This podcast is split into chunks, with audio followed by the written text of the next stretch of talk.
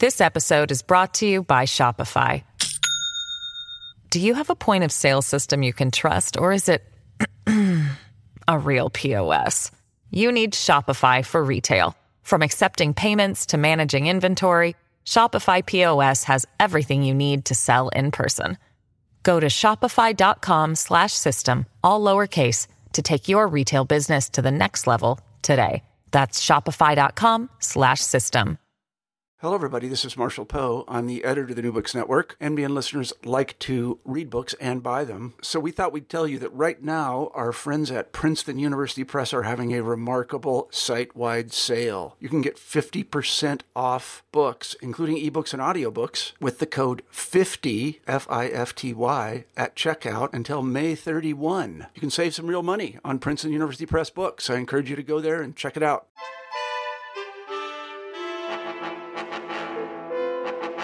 Hi, everybody. This is Steven Seegel, your host at the New Books Network. And today we're on the channel New Books Eastern European Studies. I'm delighted today to be joined by Aliide Naylor, the author of The Shadow in the East Vladimir Putin and the New Baltic Front, published by IB Tauris in 2020. Aliide is a freelance journalist focusing on Russia and Eastern Europe, and her writing has appeared in The Guardian, New Statesman, Politico Europe, Frieze, Vice, among many others. Naylor has traveled to all corners of the Baltic states, and she's also lived in both St. Petersburg and Moscow, where she served as arts editor at the Moscow Times. She holds a BA in history and an MA in Russian studies. Welcome, Aliide, to our podcast. Hello, Steven. Thank you for having me. Well, um, let me start by asking a question about this wonderful book involving Russia, Estonia, Lithuania, and Latvia, tackling everything at once um, in, in, a re- in a remarkable way. So, what was it that motivated you um, to write this project? Um, well, as you can tell, I'm British, but I do have Estonian roots, and that's why my name is maybe not typical of a British person. Um, but actually, my primary areas of interest lay in, I suppose, contemporary Russian politics, 20th century art history, the Soviet the Soviet Union. And so I moved there in 2011 to learn the language and study the history in more depth. So I'd done some um, some work on late imperial literature at, as an undergraduate, and I kind of wanted to take my knowledge of Russia further. And I ended up staying in Russia and working there across 2011 to 2015. Um, and in that time, then the Crimea situation happened, where it was annexed after Euromaidan. Uh, Euromaidan. and um, with my Estonian roots, then I was kind of compelled to explore what the situation internationally would mean for the Baltic states after that. And especially when there was, where even though Crimea was annexed, then there didn't seem to be a massive international response to that. So, what that would mean for the Baltic states if maybe there would be any territory there that Russia would start to contest. So, where does your story of the Baltics begin? What is the middle? And where is the end? Do you mean in terms of the kind of general layout of the book? Yes. So give our readers an idea of what period you wanted to concentrate on. Uh, I think that there's a lot of um, writing about 2014, 15, 16, 17, 18 in this. But uh, to what extent are you going back in Baltic history, and, and to what extent is this a history of the present, contemporary situation? Um, I think my aim was to largely show how prevalent history still is in public memory in the Baltics. So it's more a modern interpretation of people's historic memory. So while it focuses on the 21st century, then I try to start out looking at the older generations and why the Baltics might have this complicated relationship with Russia in the present day, and the trauma, I suppose, that they underwent during the Soviet occupation.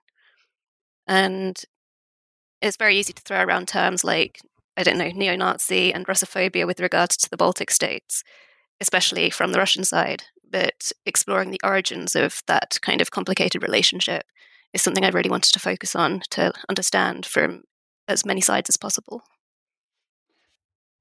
Yeah, and, and I think one of the remarkable things that you do is to separate the Baltics. There there is an occasion and maybe an occasion by sloppy journalists to lump things together, but um, you you start with Estonian proverbs.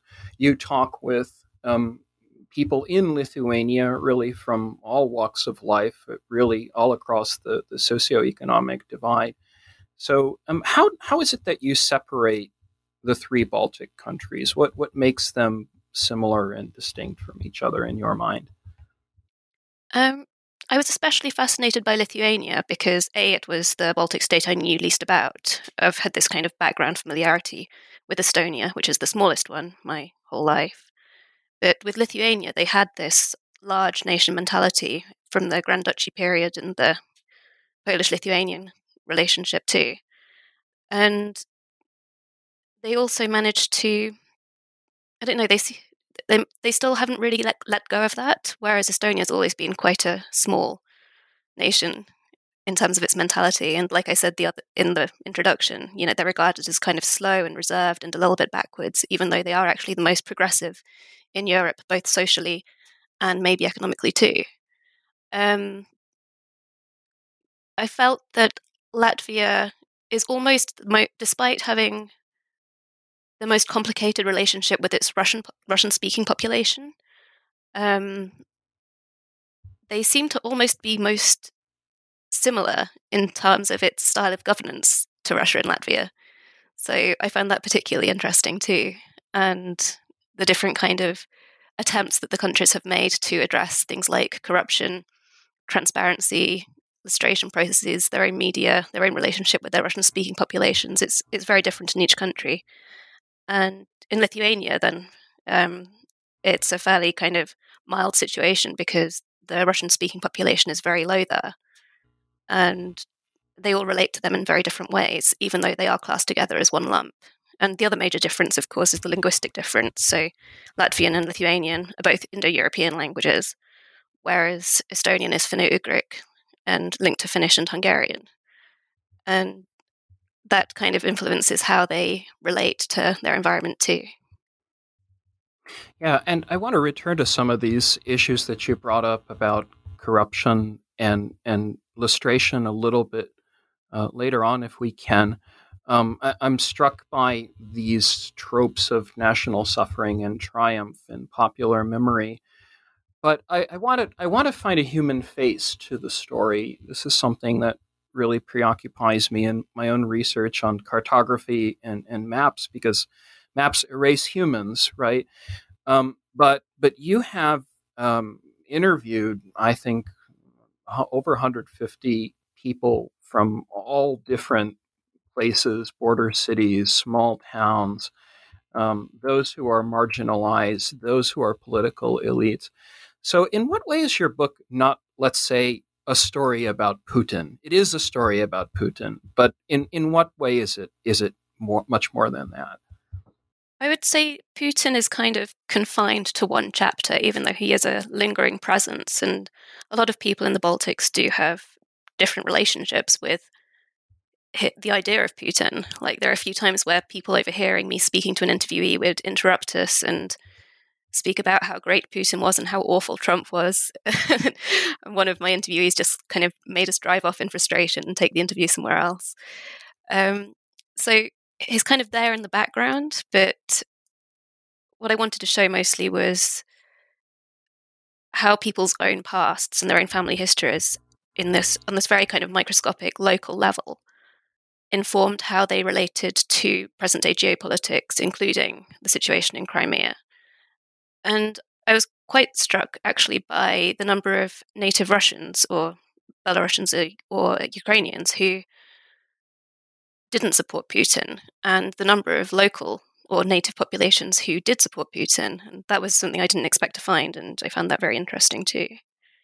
So hopefully, out of everything, it just serves to highlight the diversity of opinions and the nuance in the region. Yeah, um, I'm going to read a, a passage uh, from one of your early chapters in which you're you're talking about this sort of interface between fiction and fact and life story and the media. I think it's it's a nice illustration of what you're trying to get at with these micro stories. On page 16, you wrote, the personal and inherited memories of violence from the era unsurprisingly spill over into the literary canon. In Finnish Estonian author Sofi Oksanen's 2008 novel Purge, both a guarded elderly woman and one of her younger relatives are subjected to sex crimes at the hands of Russians. The book describes the elderly woman's attempt to isolate herself from society while simultaneously managing to silently identify fellow survivors. Quote, From every trembling hand, she could tell there's another one. From every flinch at the sound of a Russian soldier's shout, and every lurch at the tramp of boots. Her too. Could you talk about what what maybe you were trying to get at with profiling people like this? Those those were the subject of, of these books. Um, I think almost it was partially prompted by, well, not prompted, but it sort of ran in tandem with the Me Too eruption in the media, and I was thinking about how in wartime, then it's going to be even more complicated to tell these stories. Even now, then these stories are only just starting to emerge. So I, I did actually try to interview Sofi Oksanen, and um, unfortunately, we didn't get to meet in the end. I wanted to speak about like the, what what um, she was drawing from when she was making these works of fiction. I think it's something that's kind of almost silently understood in the female populations of the Baltics, but never really written about directly. And so gathering evidence is, of course, incredibly difficult, next to impossible. But at the same time, there's this kind of feeling that it's there. And I kind of wanted to convey that sense, maybe. Yeah. And how is it that you went about interviewing? Could you give our, our readers, our listeners, an idea of your the method to your to your madness here and how how was it that you ended up talking to let's say, immigrant communities who left Latvia for the for the United States or Russophone populations who remained? What was your your process of mental selection? Um, well, I, I opened the book speaking to Felicia, um, who was a Lithuanian lady who recounts some horrifying stories her sister had passed on to her about the previous previously mentioned violence. And I found her actually because I was doing some research on my own family, and it turned out that she had been staying in the same displaced persons camp in Germany as my grandmother. So we kind of struck up a conversation about this, and then it seemed like she was willing to kind of talk in quite a lot of detail about her experiences and what she knew of her family's experiences. She was very open and very candid, and I was very thankful for that. But in terms of finding the Russophone communities, then a lot of them are concentrated in certain areas. So there were parts of Estonia I knew I would be able to find Russian speakers more easily. Uh, same with Latvia, same with Lithuania. Um, and in chapter two, I speak about going on border patrol with the border guards and finding the man there who was a cigarette sorry, not a cigarette smuggler, absolutely not a cigarette smuggler. yeah, yeah, yeah. he was a dream. Could, could, like speaking to him was so entertaining. could, could, you talk? Could you talk lucky. about that? Cig- it, it's cigarettes and spies. Um, part part of your chapter. So, uh, how in the world did you end up doing that? Um, I basically contacted the border guard to speak to them about it. Um, I didn't really yeah, I didn't. I contacted the border guard. I went on patrol with them. They were trying to actually dissuade me from going. They said, "Oh, it's so boring. You won't enjoy it. You won't find anything." And then this man with like a tattoo of the Statue of Liberty crying like materializes and starts shouting. I almost thought they'd set it up for me. like it was just so wonderful. yeah. I was like, this can't I'll, be real. Well, I'll, I'll, I'll let you breathe. I'll read a I'll read a passage because I think it's actually quite hilarious the way you you draw a scenario here. Um, you write one guard named Linas Taskunas, dressed in full camo, shows me a recently recovered car. Its bumper, back, and roof have been hollowed out. The men found hundreds of contraband cigarettes in each impressively obscured orifice. This is how local cigarette smugglers operate between Lithuania and Belarus, crossing the lines as regular drivers or passengers after inventing a bizarre variety of hideaways in which the smugglers secrete the goods. People smuggling is also an issue in the country, but less common in this particular region.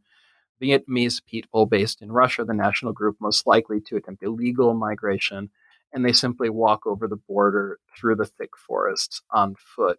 There, there's something absolutely tragicomic about this, right?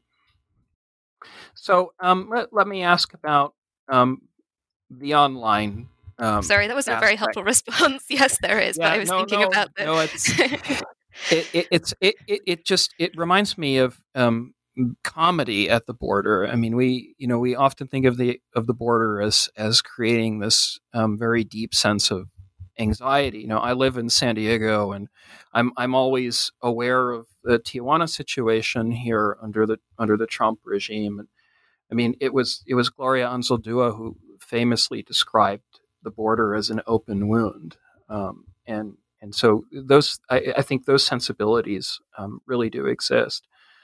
Um, so let me ask you about the online ish, the online aspects of this. I, I noticed you did a lot of your research and, and interviewing um, and of course, there's a special Estonia uh, aspect to the contemporary situation, a real redefinition of 21st century citizenship. Um, so, how, how does the media play into your story? Um, well, I, I wanted to go back to the previous question actually, just because I didn't know how tragicomic the Vietnamese element was, just because we had this Essex lorry incident in October last year, and those were Vietnamese nationals who were found in the trailer in the UK. Um, and I was thinking, well, it is tragicomic, but also there's like a really horrible person personal cost, I suppose. And that hadn't happened at that point. I was like, okay, there are Vietnamese people being smuggled in, but you didn't really realize the extent of how awful it was at that point. What, was it? What, was it a crime syndicate of some kind? It, it was organized crime of, of, in one way or another. That was from Bulgaria, so I think there was an idea that it could have been organized crime, and it was it was owned by an Irish citizen, I think. So I'm not really sure how that played in. Um, I think a lot of contraband cigarettes have actually ended up in Ireland too, from Eastern Europe. So there's there's something there. yeah. So my but question yes, was about was about the media because we you know media love to talk about themselves, um, and the Baltic situation I was struck many times in reading your book by the the targeting of the region and, and the internalization of fraud and, and cybercrime and things like that. So, what's the online aspect to this story of yours? Um, I think it's, I mean, in the 21st century, obviously it's a lot easier to kind of undermine existing narratives if you speak other people's languages. So, there's there have been incidences recorded of, say, uh, pro Russia Twitter accounts or Twitter accounts coming from Russia trying to uh, impart pro Brexit messages during the day of the Brexit referendum in the UK.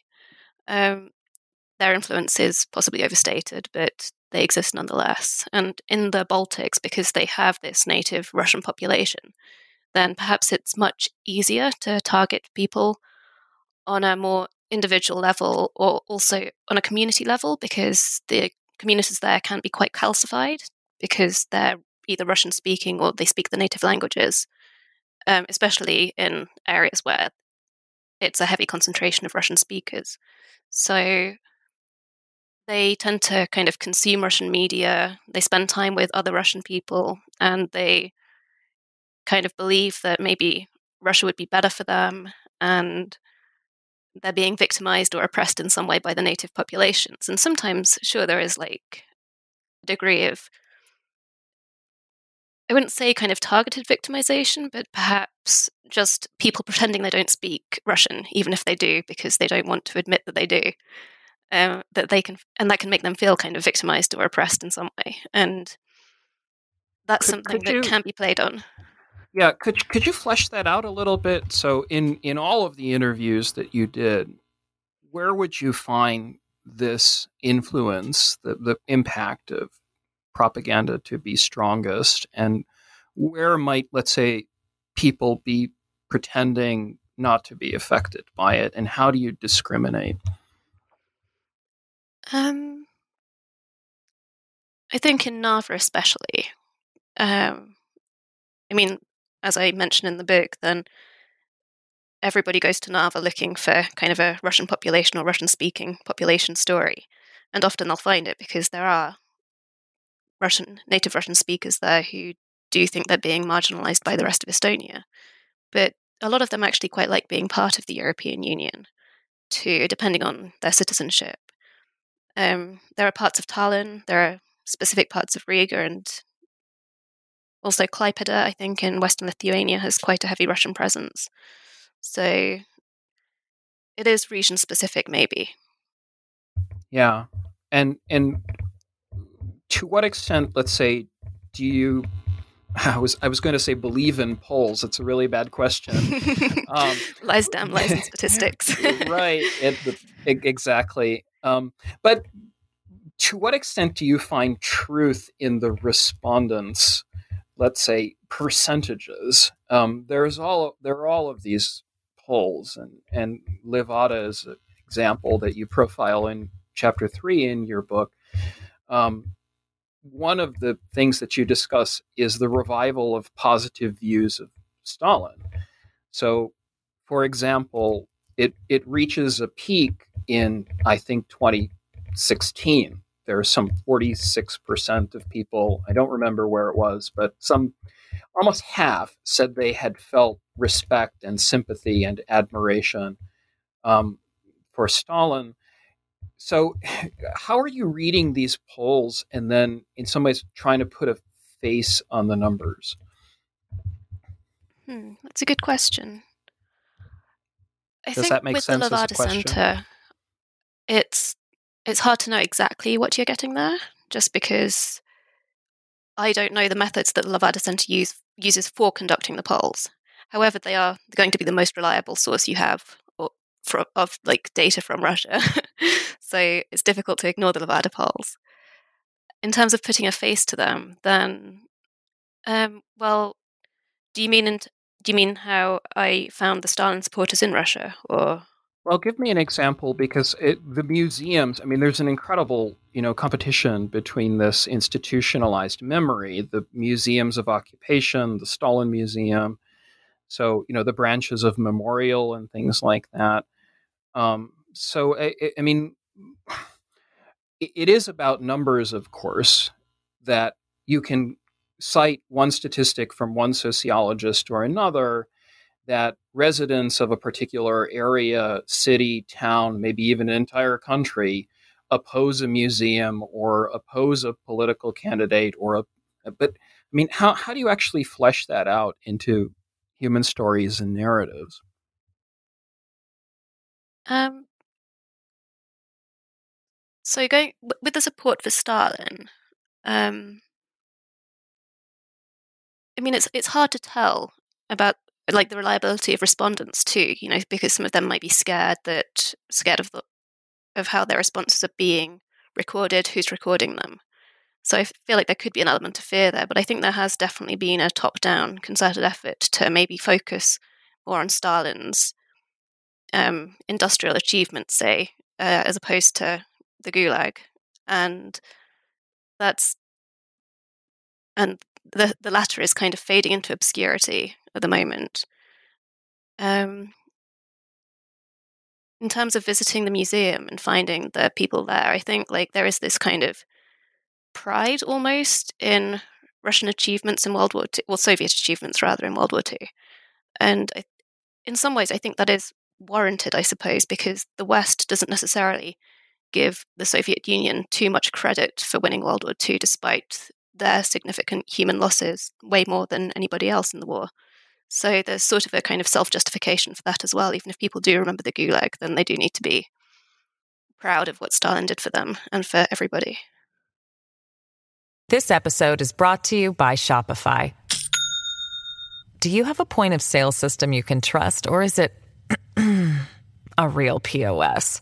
You need Shopify for retail. From accepting payments to managing inventory, Shopify POS has everything you need to sell in person. Go to shopify.com/system all lowercase to take your retail business to the next level today. That's shopify.com/system. Hmm. Okay. Well, I, let me ask a, a, a different. Sorry, so, I don't know if that answered the question properly. No, I, I, I, I, I'm I'm always interested in polls because it it's one it's one thing to actually have the the numbers state that there's a 70% approval for Putin or whatever that there's skepticism toward NATO. It, it's another thing to actually understand why. What what is it that would um, encourage one survey respondent over another to say that Russophobia exists. So, I mean, like for example, and I won't dwell on this much more, but um, you have a lot of this data about survey respondents and the the attitude of fear, this Russophobia in the Baltic states, which from my experience is absolutely real. Um, you know, uh, you, you, said it in, in, some parts of the book. Um, that the opposition to, to Russia can be over, let's say, overdrawn. And, I, and I'm wondering where and why that's the case.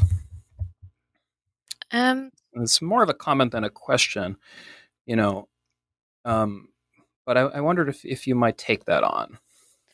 Well, I was thinking about maybe in the elections and Grudinin versus Navalny. So Naval- Navalny's had a lot of exposure in the West as an opposition figure, but Grudinin has not, and yet he was the second. Hi- he was receiving the second highest numbers in the polls. So I thought that was quite interesting. And also, there's this kind of general sense that Putin's not popular inside Russia and has kind of seized power. And for sure, there's been some manipulation of votes inside the inside Russia that I think people outside Russia tend to underestimate just how popular he actually is. So, yeah, yeah, yeah. That's I think that's fair enough, and and we can leave it at that. Um, one of the chapters that I really love in your book is the fourth chapter, in which you talk about the art scene. Um, and I, I've actually never I've never quite read anything um, as extensive and, and as as um, broadly drawn and as interesting as as this. Um, what is the what is the culture? It's, it's extraordinarily well done, um, and and I wonder if you could give our listeners your impressions from the time that you spent there. Let's say between 2014 and, and the present, or 2014 and 2018. Um, how has the scene really changed, and and how are the Baltic states, let's say Estonia, Latvia, Lithuania, branding themselves, advertising themselves, trying to get um, more people, including emigre journalists, um, to, to come and stay um, more permanently? That's a very complicated question, sort of three at once. So, 2000 and, around 2014, 2013, I was still in Russia. So, a lot of what I found fascinating there was kind of how youth culture was erupting, and I hadn't read anything about this in media at all at the time, so it was sort of very much bottom up, um, bottom up culture, and it wasn't particularly, um, I guess, popular, but it was very exciting and new, and this kind of now this like youth culture, like there are bands like I Speak Around that are household names, and it was very kind of wonderful and powerful to see that in its kind of root stages. But um, I guess seeing how that linked to the Baltics as well, because there did seem to be some cross border cooperation in that regard. Like Tommy Cash, who's one of Estonia's uh, most notable rappers, he collaborated with them, as well as a couple of other Russian uh, rave staples. Um, but also, there's a lot of kind of is artification the word? Like, not one that I use regularly. gentrification, kind of prompted by making districts artistic, I guess. I'm going to actually look up whether that's a word. yeah, yeah, and uh, well, I mean, would you say that these communities, in some ways, continue Estonian legacies? I mean, of course, one of the big, you know, moments is the singing revolution, um, and, and and there and there is a way of playing multi generationally on the old sort of traditions of the 1970s and 1980s. Is it is it would you say a break with the previous generation in, in Estonia, or how would you describe it if you give a kind of overview of the cultural scene? I would say there's a lot of continuity, and there's a, a a lot of younger generations are kind of looking back to the pre-Soviet period and even the pre-Christian period.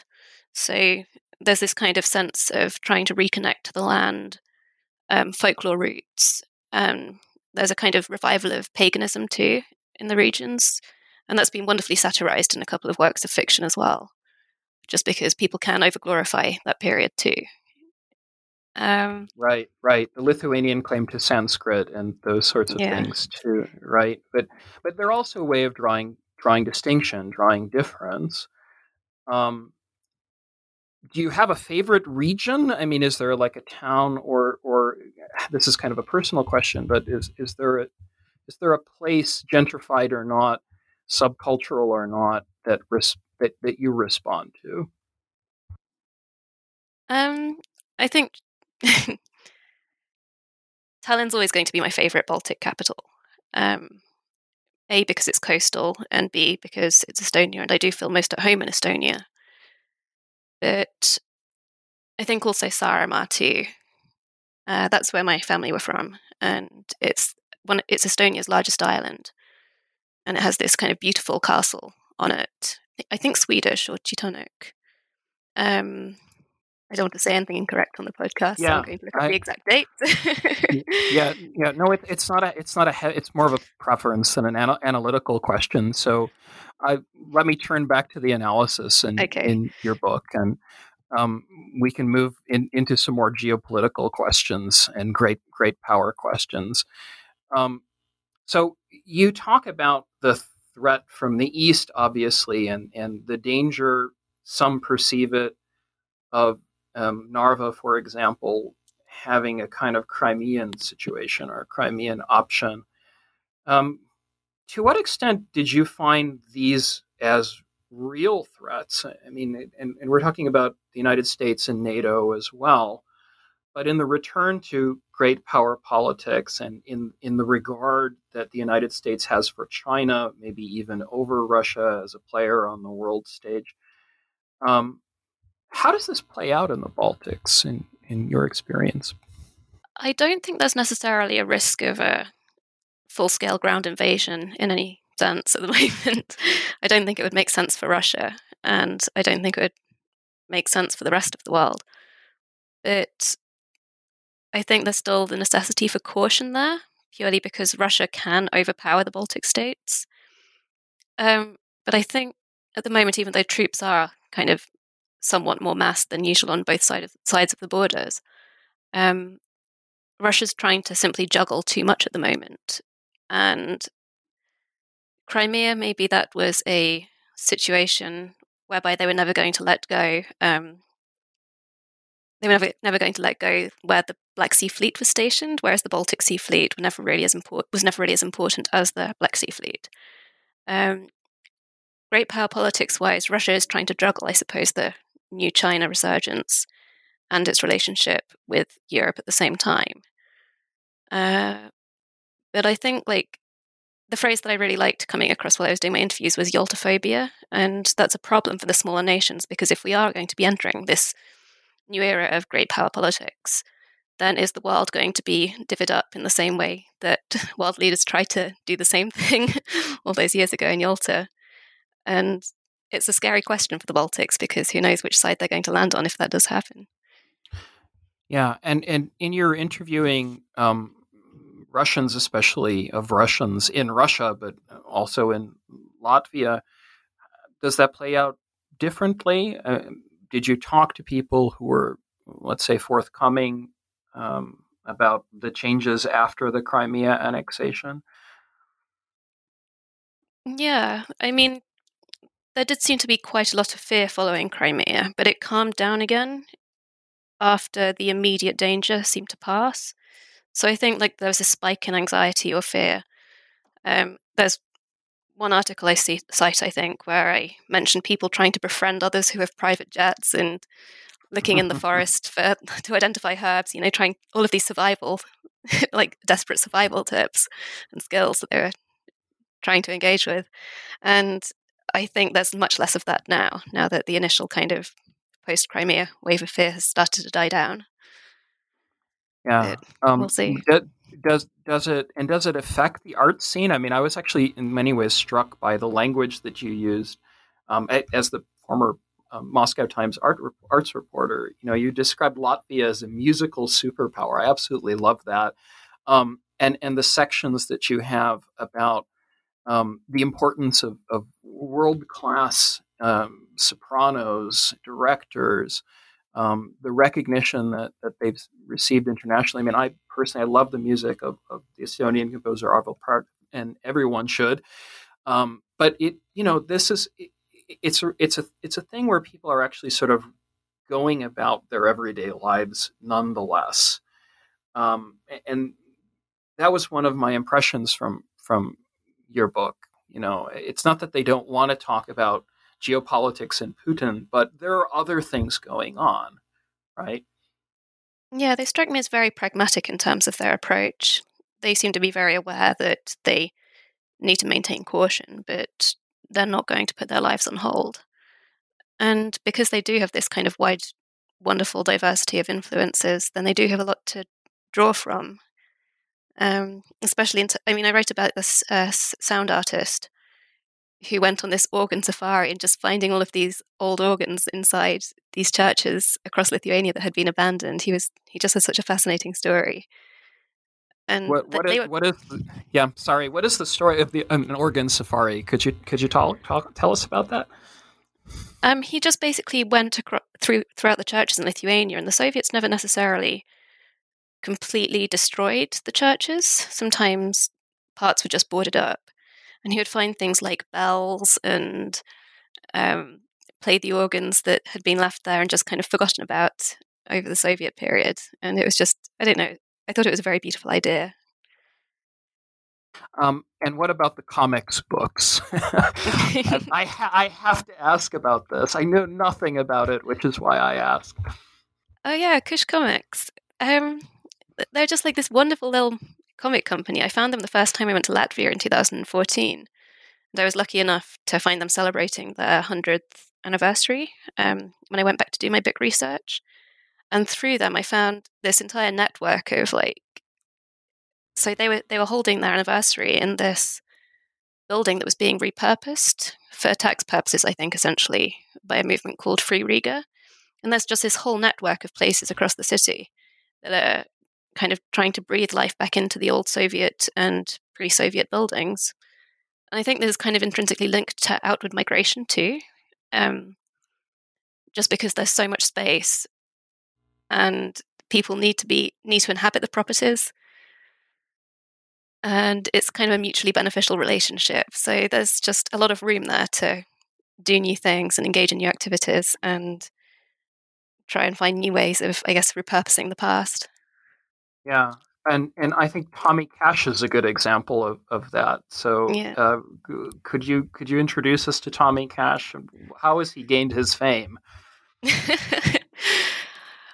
I, I don't know when he actually started to gain it properly. Maybe in 2000, it was 2016, 2017. But he kind of fit very comfortably into the, I suppose, around 2016 in the UK, at least. Um, there seemed to be this kind of fetishization of the quote unquote New East area and, you know, post Soviet chic. And he just kind of came along at the right time. He'd already been working before that. But his a very smart, audacious, and strange character. the I was meeting him in Tallinn last year for a separate interview for Vice, I think, and he is he just has all of these wild ideas. Like one of his exhibits at that time, he was exhibiting his sperm in a tank in like one of the art museums there. and now he wants to sell it to his fans and he just has all of these like crazy ideas that are completely off the wall, but he'll try and go through with them no matter what. yeah, I, I I love that, and I mean, uh, I'll I'll read a little passage for uh, about Tommy Cash. You write, um, I think it's in one of your later chapters, five on the Baltic future. Tommy Cash grew up on the poor, quote unquote, Detroit side of Tallinn, as he terms it. Kopli is a rundown area in the northeast of the Estonian capital, located a little further along the coast from the colorful wooden houses, independent coffee shops, and designers of the Telliskivi Creative City and the hipster district. This is also in quotes of Kalamaja. Kopli is a mass of graffitied and boarded up stone and wood buildings and is yet to gentrify. This like reminds me of Berlin once upon a time. But lo- local authorities and businesses have been trying. Just two years ago, the area was incredibly dangerous, narcotics problems, homelessness, and squatting, as well as dangerous and deadly fires and the occasional murder. All the fucking bums and junkies look like they're wearing the latest Balenciaga, Cash tells me. Two security guards were shot in the area as recently as 2017. And here's the history, and, and you got it. Um, it was originally built for workers at the nearby Russo Baltic shipyard in 1913 to 17, which is one of the most prominent features of Tsarist Russia's legacy in Estonia. Vast docks and shipbuilding basins, limestone production facilities, factories, and a service network made it one of the biggest industrial complexes in the Baltic Sea region at the time. I, yeah. I, I, just laugh at this. It's, it's, a century of history, right? I had to insert that quote from him. He said that to me last year, and I had to like get my manuscript and like throw it in there because it was just such a wonderful quote from him. but yeah, yeah, it's just there's so much history in this tiny little place, and yeah, Tsarist, Soviet, and also just Estonian too. Yeah, but yeah. it's also a problem that the Estonia that Estonia has been suffering from a pretty serious uh, opioid e- epidemic in, in, recent years. So I don't think that should be sniffed at too much either. right, and you mentioned the the fentanyl uh, epidemic. Yeah. Is that still going on?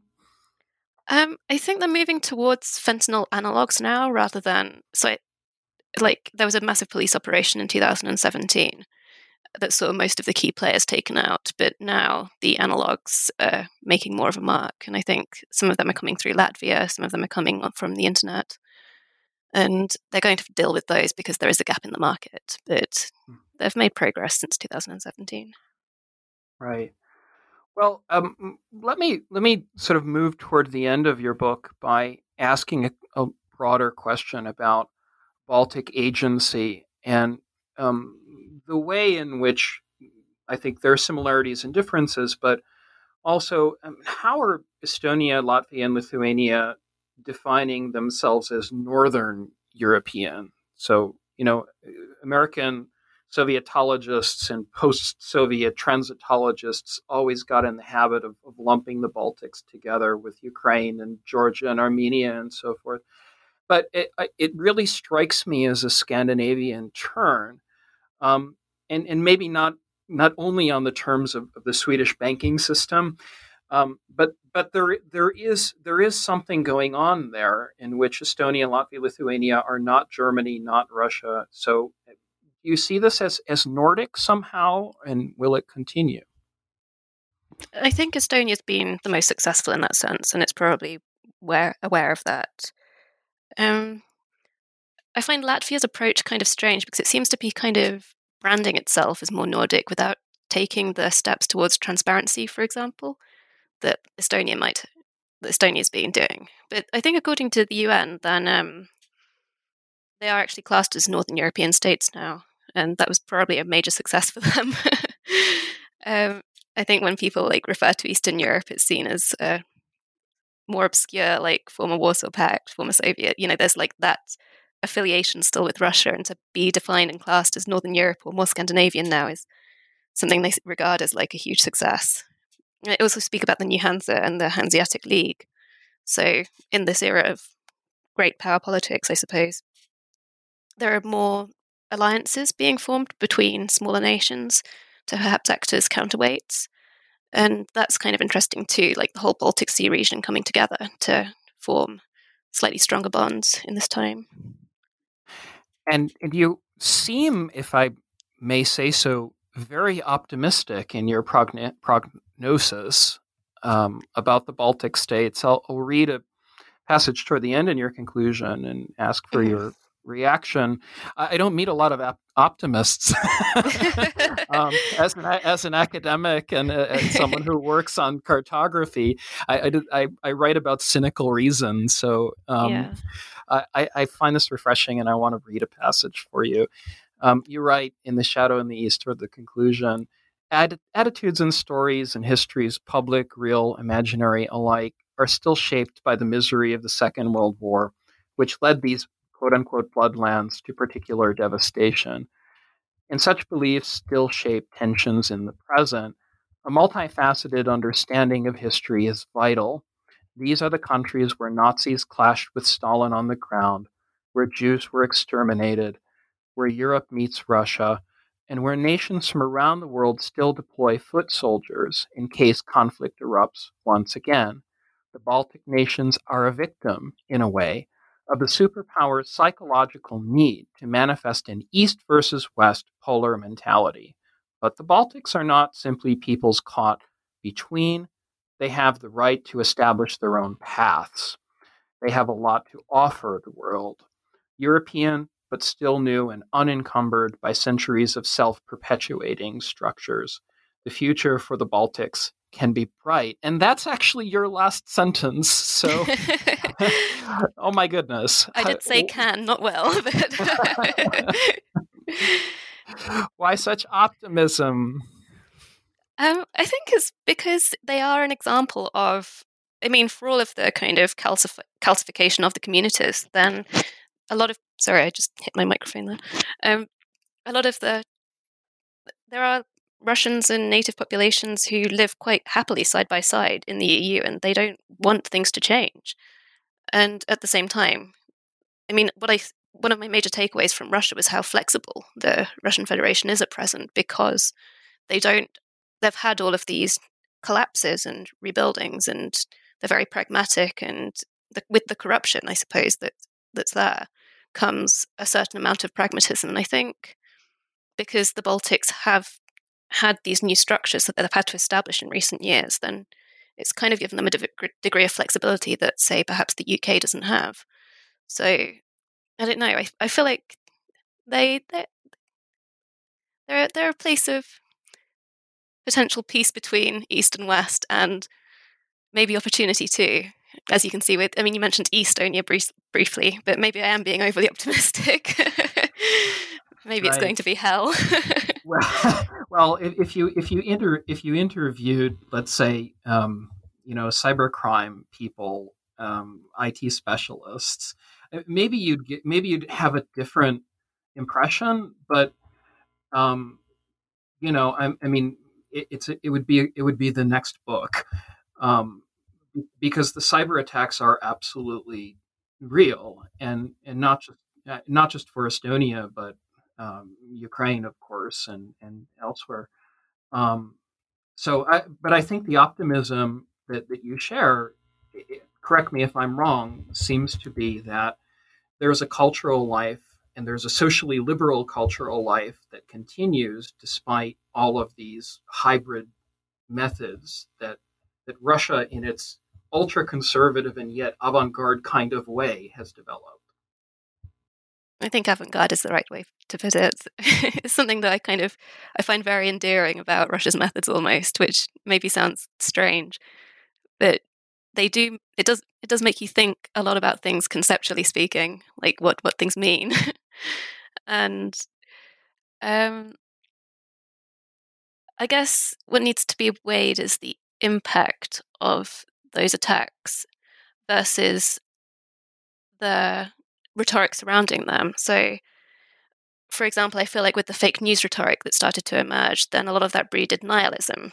And that's a response that maybe couldn't have been anticipated, but a lot of it's about how people are thinking as a result of those things that are happening. So maybe the attacks will prevent investment in a certain region, but there are places all over Europe that are getting hacked that don't want to admit to it. But I, I don't know. It's like this is a, there's a whole new podcast, like you said, a whole new book. yeah, and and you know, and the and the ambassadors of not to mention the presidents, but the ambassadors yeah. don't want to don't want to profile risk specialists and yeah, exactly, and, and have that kind of um, balanced assessment of. Um, you know the dangers of, of investing in the country. Certainly, that's part of the public relations machine. Well, look, um, let me ask you about your current work and, and what projects you imagine, optimistic or not, for the future. Um, so, good question again. At the moment, I'm just trying to work on book promotion, doing things like podcasts for the first time in my life, as you can probably tell.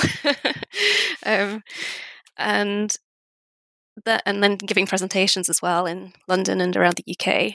Um, but I'm also working on articles and getting back into freelance life again. So right now I'm working on a piece for Euronews and another piece for The Spectator. Um, yeah, I'm just trying to get my commissions out and start making money again, which I haven't been able to do for a while. well, um, Aliide Naylor has joined us here on the New Books Network. Aliide Naylor is the author of The Shadow in the East Vladimir Putin and the New Baltic Front, published by I.B. Tauris in 2020. I want to thank you for joining us on the podcast today. Thank you for having me.